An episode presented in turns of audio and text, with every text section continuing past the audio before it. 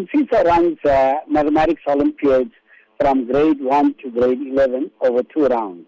And then we also run National Science Week. On the basis of the performance of these learners, they are selected.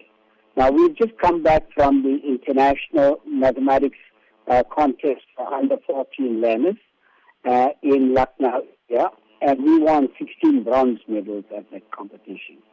So they, we select the best learners in each of the categories to participate.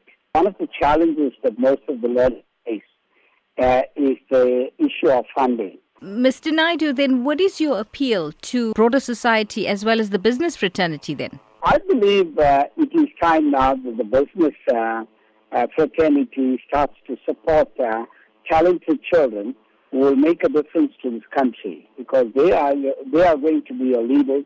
They are going to become the engineers, uh, you know, all the scientists, and uh, you know, those people will excel in the science field. So they need business support. They need private sector for support. So my appeal is to all of them to come forward and fund. They can actually, because we've got 28 learners, and it would be unfair for us now to single out any particular learner who needs funding. But I can t- tell you this much, that many of the learners would require funding.